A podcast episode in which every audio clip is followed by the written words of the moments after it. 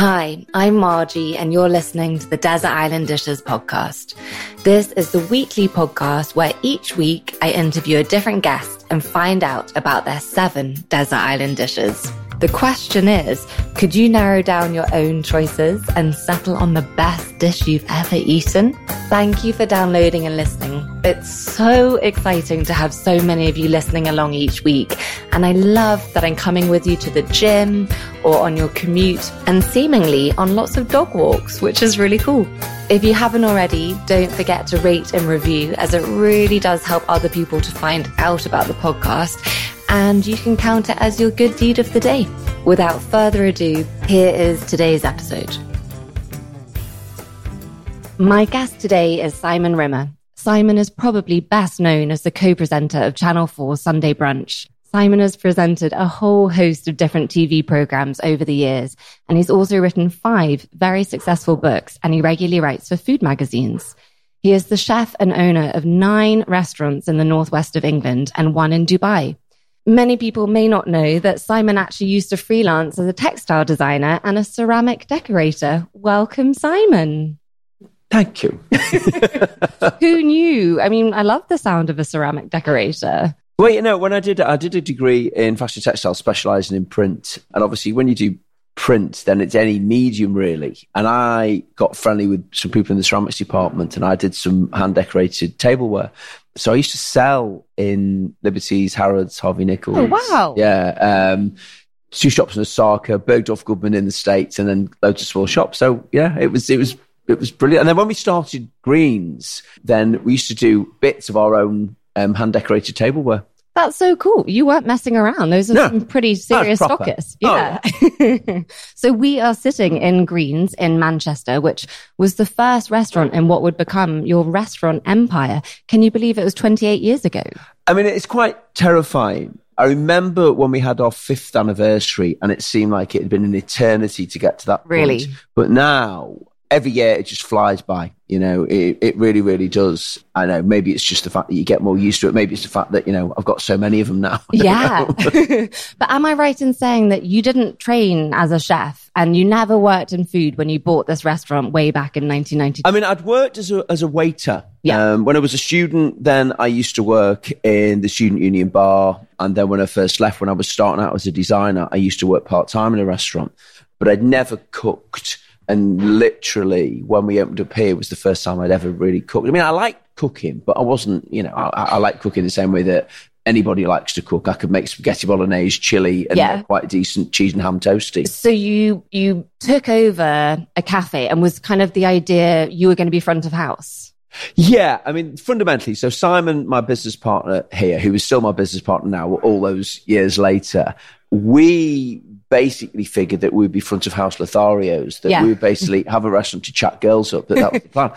And it was only when, when we started doing a proper business plan, we realized we couldn't afford to employ anybody. So it meant one of us had to go in the kitchen. And, and genuinely, I lost. It was a proper toss of a coin. Are you joking? Yeah, I, I genuinely lost. But also within a month, I'd fallen in love with the whole process of kind of cooking uh, and the whole thing about kind of learning about food and produce. Um, I used to go to market every day at five o'clock. And then we would buy food. I would create a menu every day, which is a ridiculous way of doing things, but I yeah. didn't know any better. Yeah. So you go and go, oh, those red peppers look nice. I'll have three boxes of those. And then you come back with all this stuff and go, what am I going to cook? I've no idea. But it was a really great way to learn. Yeah, an amazing way to learn. So, had you always wanted to own your own business? Yeah, you see, my dad, when he worked, um, he was a metallurgist and always, he'd always sort of said, Oh, you know what, if I had my time again, I'd only ever work for myself. Well, I've only ever worked for myself. I've never had a job apart from bits of part time work. I've only ever, you know, created my own income. Yeah, so I think always I, I wanted to kind of work for myself. Yeah. Okay. Let's talk about the first desert island dish of the day. And that's the dish that most reminds you of your childhood. Lasagna bizarrely. Um, my mum, who is a great, great cook, um, my mum's lasagna has become sort of world famous. Oh, really? Because my mum doesn't like making bechamel sauce. So my mum puts cottage cheese in her lasagna. Oh, right. Rather than doing a bechamel sauce. And that's what we were brought up on. And it's brilliant because there's a little bit of acidity. Yeah. Um, it's got a different flavour. Um, and it's fantastic. So whenever I kind of think of lasagna, I, mean, I like all lasagnas, but my mum's lasagna, to this day, if we're all going over to my mum's, I still wanted to cook lasagna. It, it's so evocative of, of growing up. Mm, God, that sounds amazing. Yeah, because bechamel can be a bit of a faff, can't it? Well, and the thing is, my mum's a great cook. I think she just, I, she says she doesn't actually know how she started doing it. Because I, because I've, I've, I've had that old question with her, like, you know, surely it couldn't have been a problem for you to make a bechamel sauce. Yeah. You're a really good cook. I said, I can't remember why. I think it might have just been, I'd forgotten to make one. I'd assembled everything else, thought, I'll chuck cottage cheese in. It almost sort of one of those happy accidents. Yeah. But bizarrely, if you do it in the right portions, it actually qualifies to be a Weight Watchers meal. Oh, really? Cheese is, is low fat, yeah. A top tip from Simon.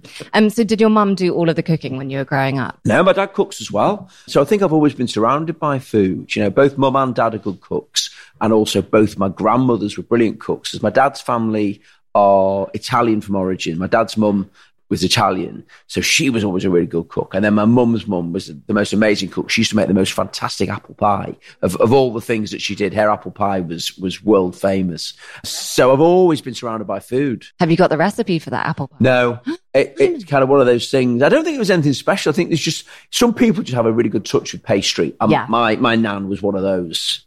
If you went back in time and asked your 10 year old self, would he be surprised at the career that you've had? Yeah, I think I think very much really. I think when I was ten, same way as my, my son who's now fourteen, when he was ten, I wanted to be a footballer when oh, I was yeah. ten. Yeah, um, I still do now. Actually, I'm still kind of waiting for that call. Yeah. even, even at even at 54, I'm I'm convinced that Jurgen Klopp's going to pick up the phone when they're a bit short and ask me. Are you any good? Not now. I was I, no. Even then, I was no. I was I was all right. I love football, but I was never yeah. kind of good. My son's a much better player than me. But um, I don't know what I imagined I would do. I think when I was at school, I mean, I ended up doing, you know, a, degree in, in fashion textile design. Art was probably the thing I was best at in school. Art and languages were my two things. So I don't think I ever would have envisaged a career in food. Yeah. I mean, I guess if you were 10 and you were walking around saying, when I'm older, I'm going to have 10 restaurants, people might not have, you know, that yeah. seems very ambitious. yeah. Yeah. I think, I think, I think even I think that's ambitious now. the second desert island dish is the first dish that you learned to cook. So I learned to cook because I, I am of the age where we used to do um, cookery at school.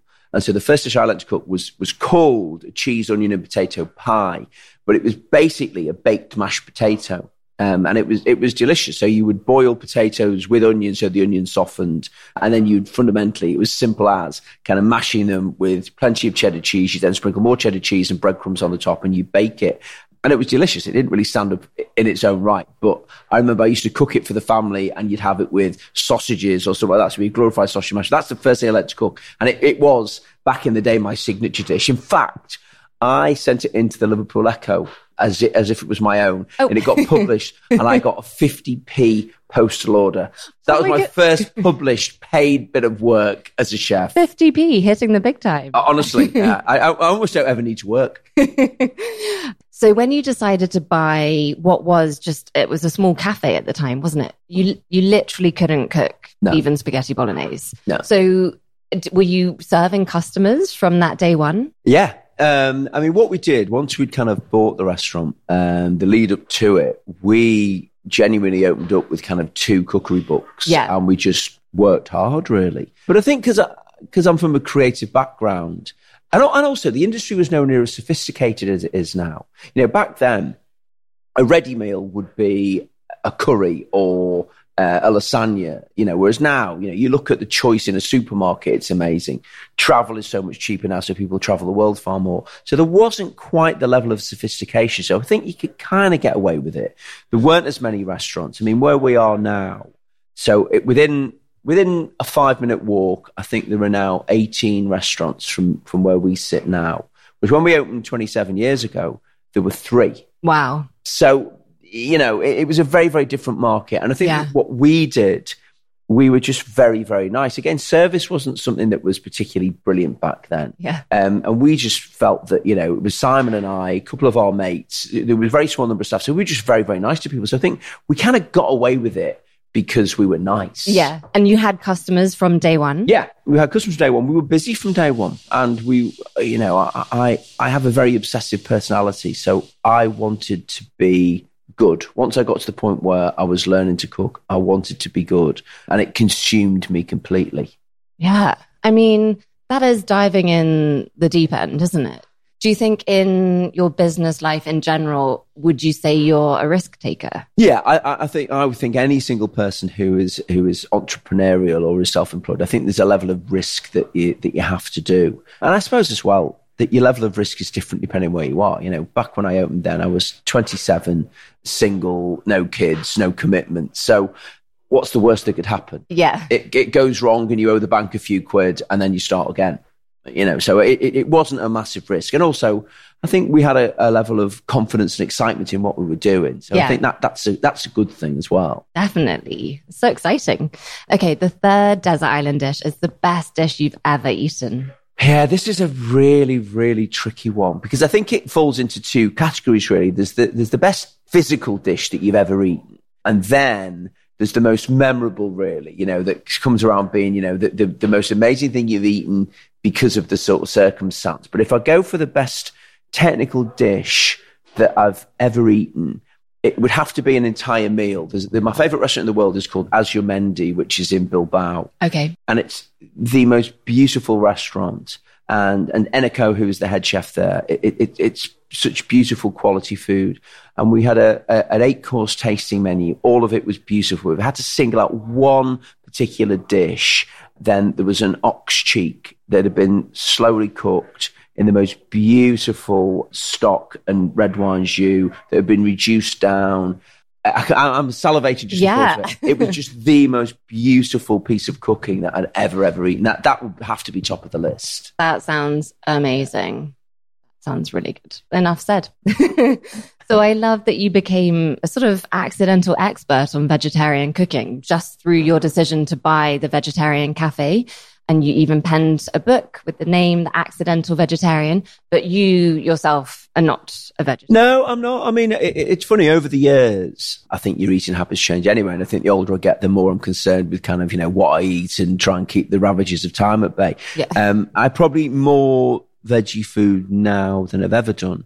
Um, but I've always really liked veggie food. So I think it was, I think what we managed to do very early doors at Greens was create a menu that didn't feel that it was just for a vegetarian market. And yeah. because I wasn't vegetarian, neither was some business partner. And also, you know, we were we were earning no money doing this when we started, so we had to eat out of the restaurant. So you wanted to have food that we liked. And, and back then, a lot of veggie food was very worthy. It was very heavy. It was very sort of brown. And so I think because I, and also I think because I had no training, I didn't know what was right and what was wrong. Yeah. So I just tried to do things that I found exciting. And we went from kind of our standing start in September 1990 to two years later, the Guardian describing as one of the most exciting new restaurants in the UK, which was just. I mean, that's amazing. Unbelievable. Absolutely unbelievable. You know, I, I, remember just that, that it was tiny. It was like, you know, sort of two column inches. And it was just the most fantastic thing. Mm. You know, still to this day, I think, you know, of all the things I've achieved, from our background to that point, it was a really, really proud day. Yeah. It really, really was. And when that got published, did things just go a bit crazy? Yeah, I mean, it, we were busy anyway, but this, I remember when it happened, it was a Friday it came out, and the phone went even more crazy than normal. And it, it was always a standing joke. If you phoned here on a Friday for a table at the week and said, when's your next table available? It was 5.30 on a Tuesday. And it got to the point where the next day we've got available is 5.30 in three weeks' time kind of thing. Because we were only 27 covers. So we had to turn the tables, but it was busy, busy, busy. And it did go absolutely bonkers. That's amazing.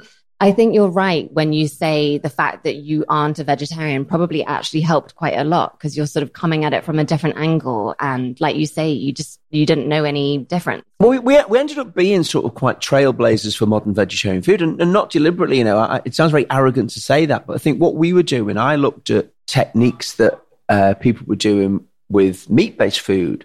So back then, nobody was really doing with veggie food. Nobody was really doing like reduction sauces using kind of wines and stocks. They would always be kind of tomato based or curry based or cream based. And we just thought, well, you know, I really like like I like gravy. Yeah. So fundamentally, you know, that that's a reduction sauce. And so we just thought, well, why can't we work in that way? So I think that was kind of what we did. And just, you know, by default, it ended up being people would start talking about us going, that's amazing veggie food. You know, that's, that's really, really fantastic. It's very meaty. And it wasn't, we never used meat substitutes or anything like that. It was just that it appealed to a broader audience. Yeah, that's really interesting. I, in my research of you, I read an interview from back in 2006 where you were discussing how lots of people who had previously been vegetarian for moral reasons were starting to eat more meat again as sort of the quality and high welfare meat became more available. And I thought that was really interesting how things go because now, I mean, I, I don't know for certain, but I would imagine that there are more vegetarians than there ever have been more vegans than there ever have been. Certainly, I mean, I think that you know the the the veggie market, uh, the main crux of it is is young females. So that sort of tw- eighteen to thirty five is is constantly the biggest kind of rise in vegetarians. But the vegan market is an older market and not as quite female as skewed. So That's interesting. Yeah, so you're getting a lot more kind of sort of 25 to 45 year olds who are who are taking on a vegan diet or a plant-based diet really is what people are calling it rather than yeah. vegan because what they'll do is they'll take on a plant-based diet but they're not vegan you know vegan is a whole kind of lifestyle in terms of you know what you will wear how you will lead your oh, life oh i see okay. whereas whereas the diet-based one is purely about what people eat i mean now at greens we are probably with the exception of desserts we're probably 70% vegan not deliberately just about supply and demand, you know, yeah. people wanting it. And so, you know, and it's exciting from a creative point of view. It's yeah. a real challenge, but in a good way. Yeah. Yeah. It's definitely more of a challenge to make delicious things yeah. when you're sort of slightly limited well, in what you can use. I always use the analogy that, you know, if you, if you buy yourself a beautiful piece of 28 day age fillet steak, you oil it, put it in a pan, put some salt and pepper on it, job's done. You can't really do that with an aubergine. No. You know, you, you, you've got to work harder to Age make it that tasty. aubergine. Yeah.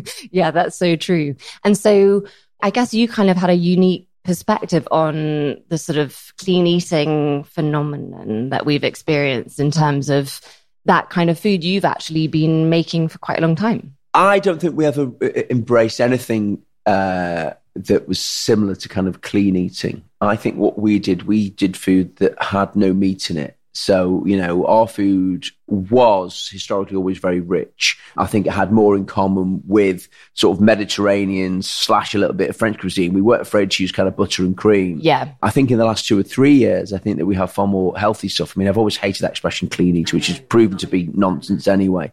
But I think a, a more simplified, pure way of eating is what's happening. And I think we've always been um, ingredient driven and in many respects, that's actually what that whole movement is about. It's yeah. about saying, you know what, don't mess around with these ingredients. You know, if you're gonna if you're gonna eat lentils, lentils are beautiful. Just keep it really, really simple. Don't kind of dress it up, hide it, mask it. So I think that's really the, the way that the, the, the market's going from veggie point of view. Yeah, that's interesting.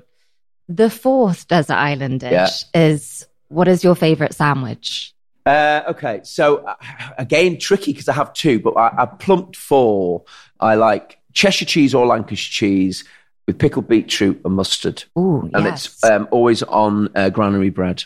I like the flavour of it, so you get that kind of the you get the, the saltiness, the bit of zip from the beautiful cheese, Pickled beetroot is a fantastic thing. Bit of heat from the mustard, and then I like a, I like a grainy bread always. Um, but it's also it's also a lucky mascot bread. Oh. It's a lucky mascot sandwich. Oh right. So back in the day when Liverpool were the greatest team in Britain in in the eighties, then whenever we used to go away, and we used to go away and watch them quite a lot, I would always take cheese and beetroot sandwiches. So they became the lucky sandwiches.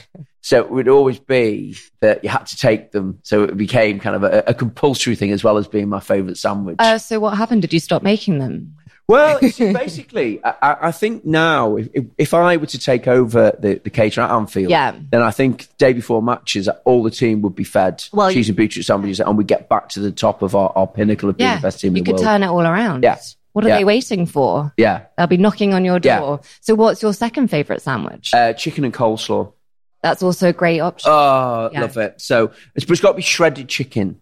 I kind of like it when it's kind of when it's slow cooked. So you just shred all the meat. It's really, really moist. And then a beautiful, lovely chunky coleslaw. I'd probably have a bit of mustard on that as well because I'm obsessed with kind of bit of heat in sandwiches. Yeah, that Yeah. sounds good. That sounds like one that you could kind of adapt around Christmas time to sort of have a Christmas Yeah. or Yeah, I mean, I've got to be honest. I don't really like to mess with the sandwiches. Okay. You know, it's it's kind of there, are rules on that. You know, that that's the, the chicken and coleslaw. That's the cheese and beef. I tend not to mess around. with Okay, yeah, your face has gone very serious. You know, I, I'm just sort of thinking, you know, when you and I go out for lunch, and if you kind of eat, suddenly you start messing around. If I say I'll have a chicken coleslaw sandwich, I, I suddenly find Yeah. that you've added gherkins into my sandwich or something. No, I, We I, may not be I won't be happy. no. um, let's talk about your working week a little bit because you do so many things and you seem to be in so many places at the same time.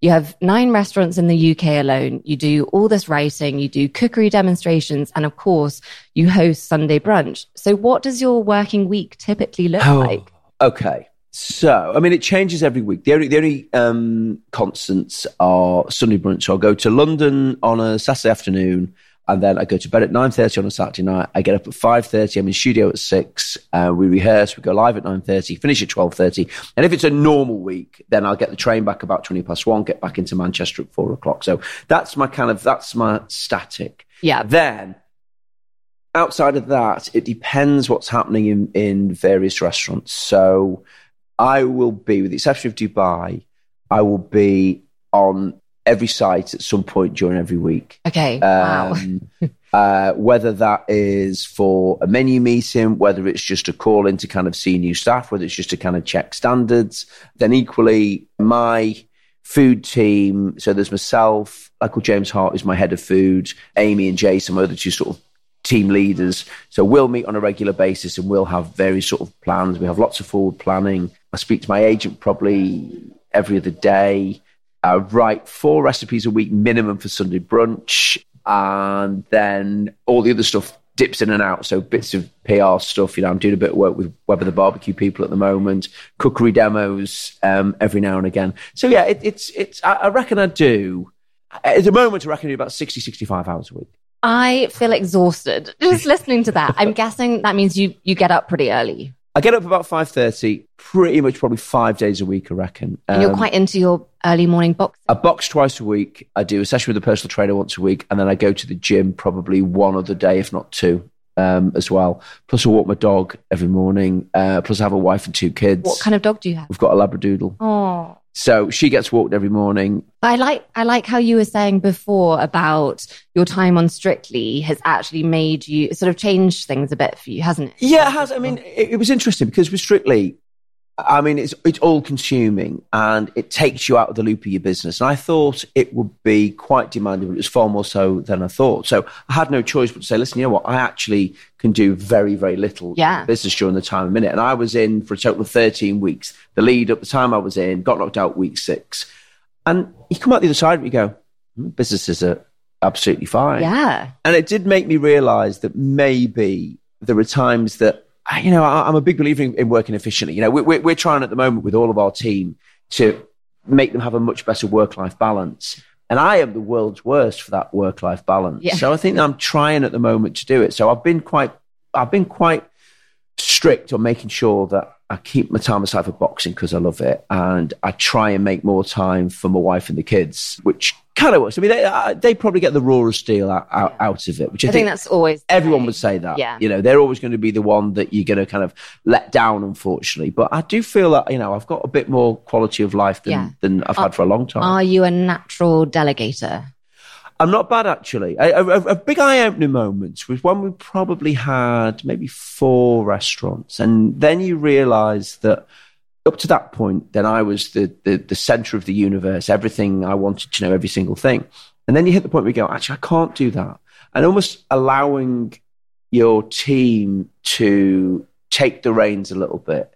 And if, if you're a good employer and, and you give them a good job, then they want to do well both for you and for them because they feel the rewards in it for them. Yeah. And it amazed me the, the, the benefits of actually allowing that to happen. And it changed the way in which we sort of look at the way in which we kind of, our management team in particular, the way in which we give them their, their legs to kind of go on and do stuff and, and make decisions and we'll back them. And if they're, if they're not right, then, you know, they'll have done it with justification. Yeah.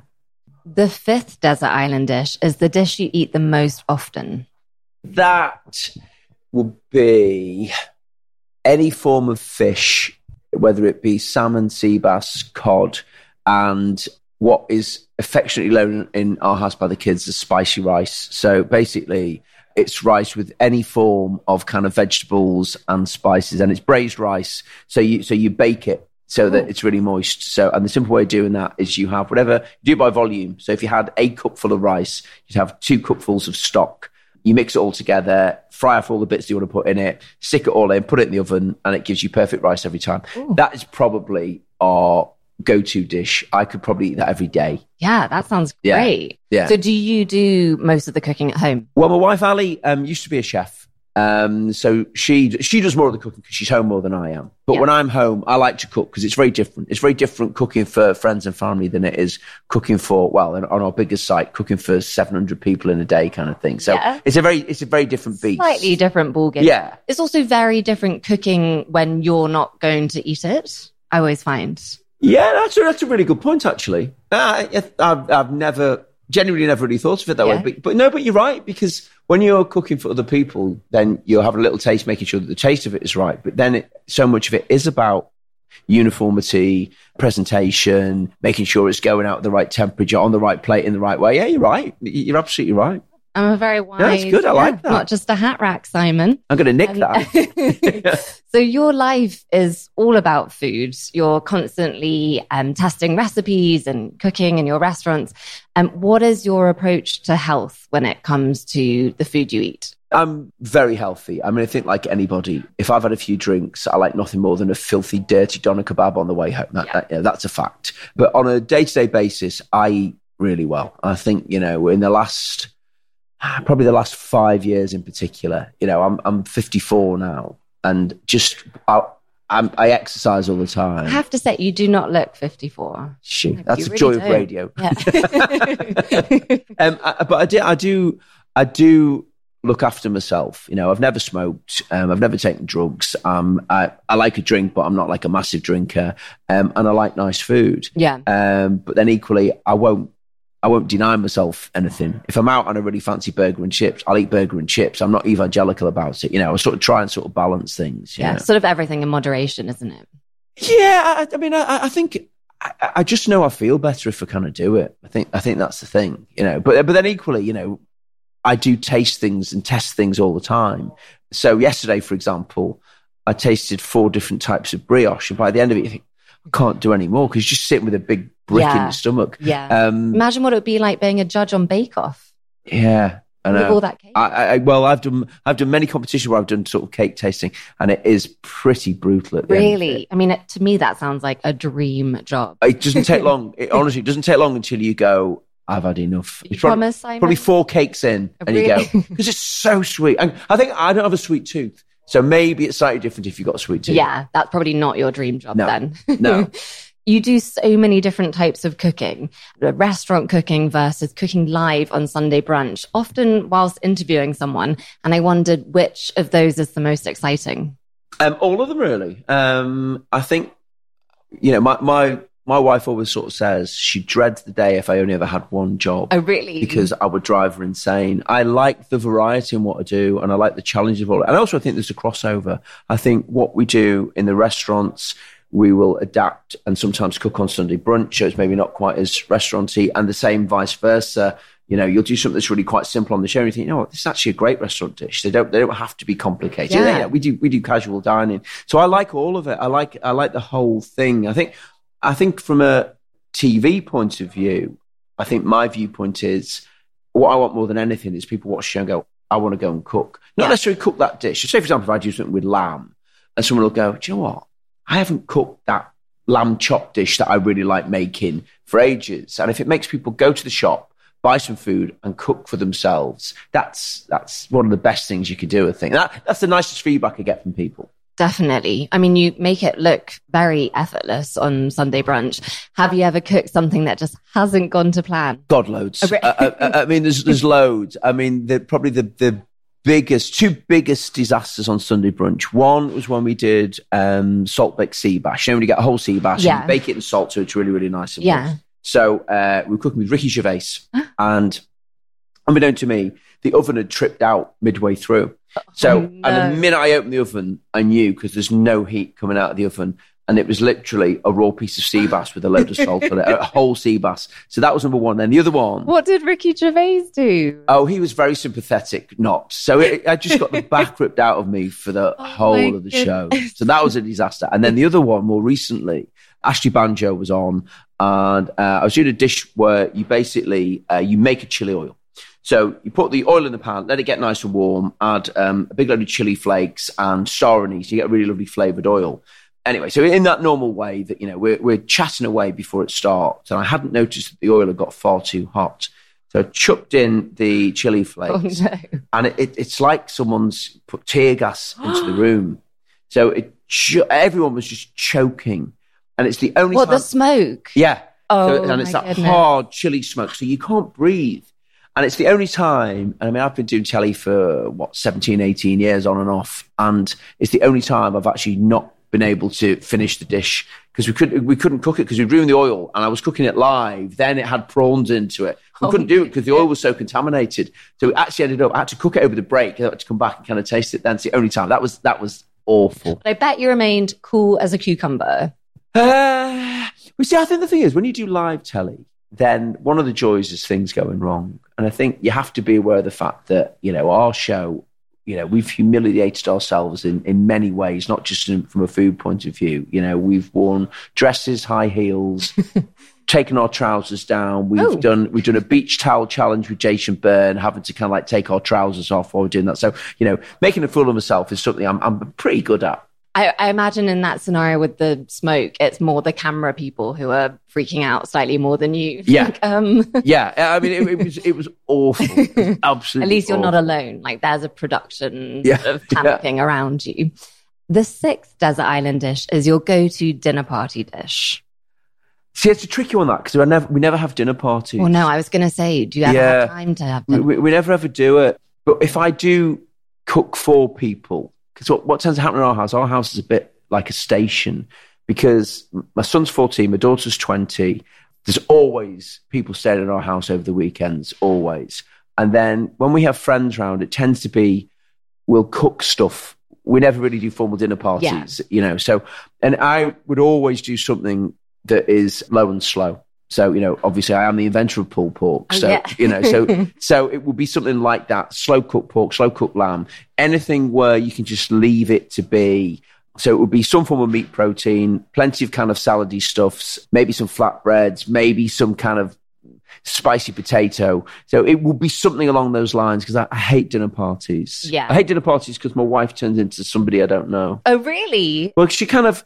So, say for example, on a, on a normal day, if I if I get home, I want a cup of coffee and a piece of bread and butter. So I'll Yeah. go to the cupboard, I'll get the the instant coffee, I'll put it in the cup, I'll put the hot water on, I'll drink my coffee, I'll get out the actually we don't have white sliced bread anymore. I'll get out a slice of bread, I'll butter it, and I'll put some kind of jam on it.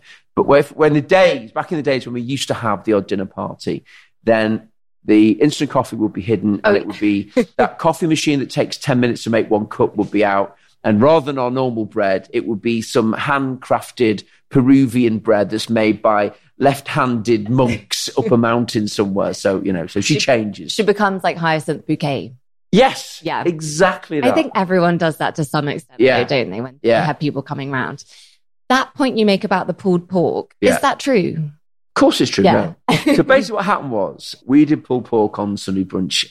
I can't remember how many years ago, and Channel 4's website just went crazy. I think it was just a, a time and a place thing, and, Yeah. and Tim really kind of loved the dish, and everyone just downloads it. And I think to this day, it's still one of the most downloaded recipes in the history of Channel 4. Wow. Um, so we just started this thing saying, oh, people really like my new invention. And it just kind of stuck.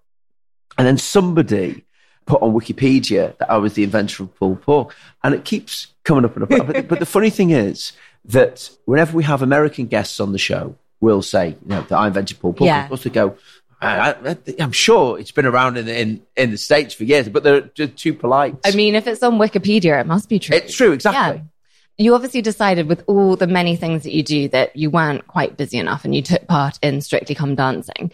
How was that? one of the best things I've ever done. Really? Oh, it, it was incredible because I, I mean, I can't dance as, as, as I proved on Strictly, um, but I knew plenty of people who'd done it, and all of them said, "Listen, if you get the chance to do it, do it." I said, "But I can't dance. It doesn't matter. It's one of the most amazing experiences that you can do, and it, and it really is. It's it's like being a member of the greatest private members club." and you know, oh, and, and, and the whole thing, everyone sort of says, oh yeah, and you stay in touch with people. The WhatsApp group stays live, and it does. Oh, that's it, so it really, really does. And in fact, I went out for lunch with with Molly King last weekend, and then we're trying to organise. Once the tour's finished, we're trying to organise a reunion for everybody, and it it's just, I mean, it's terrifying. Yeah, Um, I mean, that moment just before you go on and you're being introduced, I can't imagine there are many things. First week, right? So the first week I did the Paso Doble. So I'm standing on a box and you can't hear anything other than your heart, other than your heart go boom, boom, boom, boom. boom. It's, it's literally in your mouth. Oh my goodness. And they go, I'm dancing the Paso Doble, Simon Rimmer and Karen Clifton. At that moment, if somebody comes and said, listen, you, you don't have to do this, pop your coat on, get off the box and you can go home, you would take that chance. You really would. It just- Um, but it was so brave. So when you got asked to do it, did you have anything in your mind that was sort of questioning whether No. you should? just because of what other people had said. Yeah. And I thought, you know what? What's the worst that can happen? I think the only thing because I was I was favourite to go out first, and I was Were you? yeah yeah yeah What? because I can't dance. I'm an old bloke. Uh, but I was I was favourite to go out first. So I thought if I could get to week three, that'll be a success. I got to week six. Yeah, week six Yeah, is so I, was- I was made yeah, it. Brilliant. very respectable. I, I was delighted. yeah. Delighted. Oh, it's such a cool thing to have done, isn't it? It is, and it- it's really weird because it's old school and it's very cheesy. But there's something really because because you learn so much and you are so far out of your comfort zone. And the older we get, the less we push ourselves out of our comfort zone. And every day, you know, I mean, Karen was amazing. She, my dance partner, Karen, was just one of the most amazing people ever. She kind of gave me the confidence saying, you can do this, you know, you really, really can. And that, that's kind of quite amazing. The thing is, because I'm pig headed and determined, then I knew that nobody would work harder than me on it. And I, I loved it. It was brilliant. Absolutely brilliant. Have you taught your wife the dances? Ali used to dance. She's always kind of loved dancing. Right, perfect. Um, now you've but- caught up to her. Oh my God, no. I, I, I think I've, I've hung up my, my shiny shoes. No, no, you must carry on, Simon. Right, we're on to the seventh and final desert island dish, and that's the last dish you would choose to eat before being cast off to the desert island. I think I'd have to have a huge Indian banquet. Oh, yeah. Um, because I think always my go-to would be really good curry. So I'd start. Well, I'd start with a glass of champagne. I'd have a glass of Billecart-Salmon Rosé, which is my favourite champagne. So I'd start with that. Then I'd move on to Kingfisher Lager. I'd have to have poppadoms. Um, I'd have to have uh, tandoori fish, tandoori lamb chops, onion bhaji, samosas um, to start. And then I'd have to have sag lamb. I'd have to have chicken tikka masala. Probably have a prawn madras. I'd have pilau rice and I'd have plain naan. I don't really like kind of um, flavored naans. And then I'd finish with some kulfi. Oh my God, Simon, I didn't think that was ever going to end. That sounds delicious. a feast for one. Would you have pudding or would you just. I'd have, I'd, I'd have, uh, yeah, I'd, I would have rasmalai to finish. Which have, have you ever had that? Which is like a little sort of milky, cream cheesy pudding, uh, topped with pistachios. It's beautiful. You don't see it in lots of Indian restaurants, but it's it's really it's really light and delicate. It's beautiful. I've never heard of that. That's I lovely. feel ashamed. Yeah, it's really nice. And you're allowed to take with you one little luxury item from home. What do you want to take with you? A food item, It can be anything. You- anything. Is it a cheat to say a Kindle? no, I'm very kind. Okay, fine. I, I will take a Kindle because I read. I, I think my my great- When do you read, Simon? When? uh, when I'm on trains, Okay. when I travel. Uh, when I travel, I read, I consume books. I really, really love it. It is my sort of form of escape. So I read crime novels mainly, and I, I love them because they're kind of fast paced and full of energy. So yeah, I think if I'm going to be on a desert island dish, if I have a book for company or limitless books for company, Yeah, you, you can have a limitless. fine, then that, Full- that'll do for me. Okay, amazing. Well, with that, oh, thank you very much for sharing your desert island dishes with me. Pleasure. Thank you, Simon.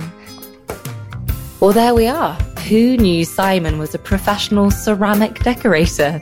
Very cool. I found that really inspiring. He's built a restaurant empire and completely taught himself to cook, which is just awesome. Don't forget to head to www.desertislanddishes.co for the recipe I've created inspired by Simon's choice of desert island dishes.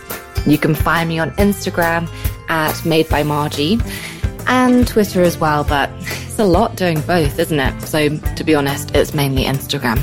And I will see you next week. Thanks so much for listening. Bye.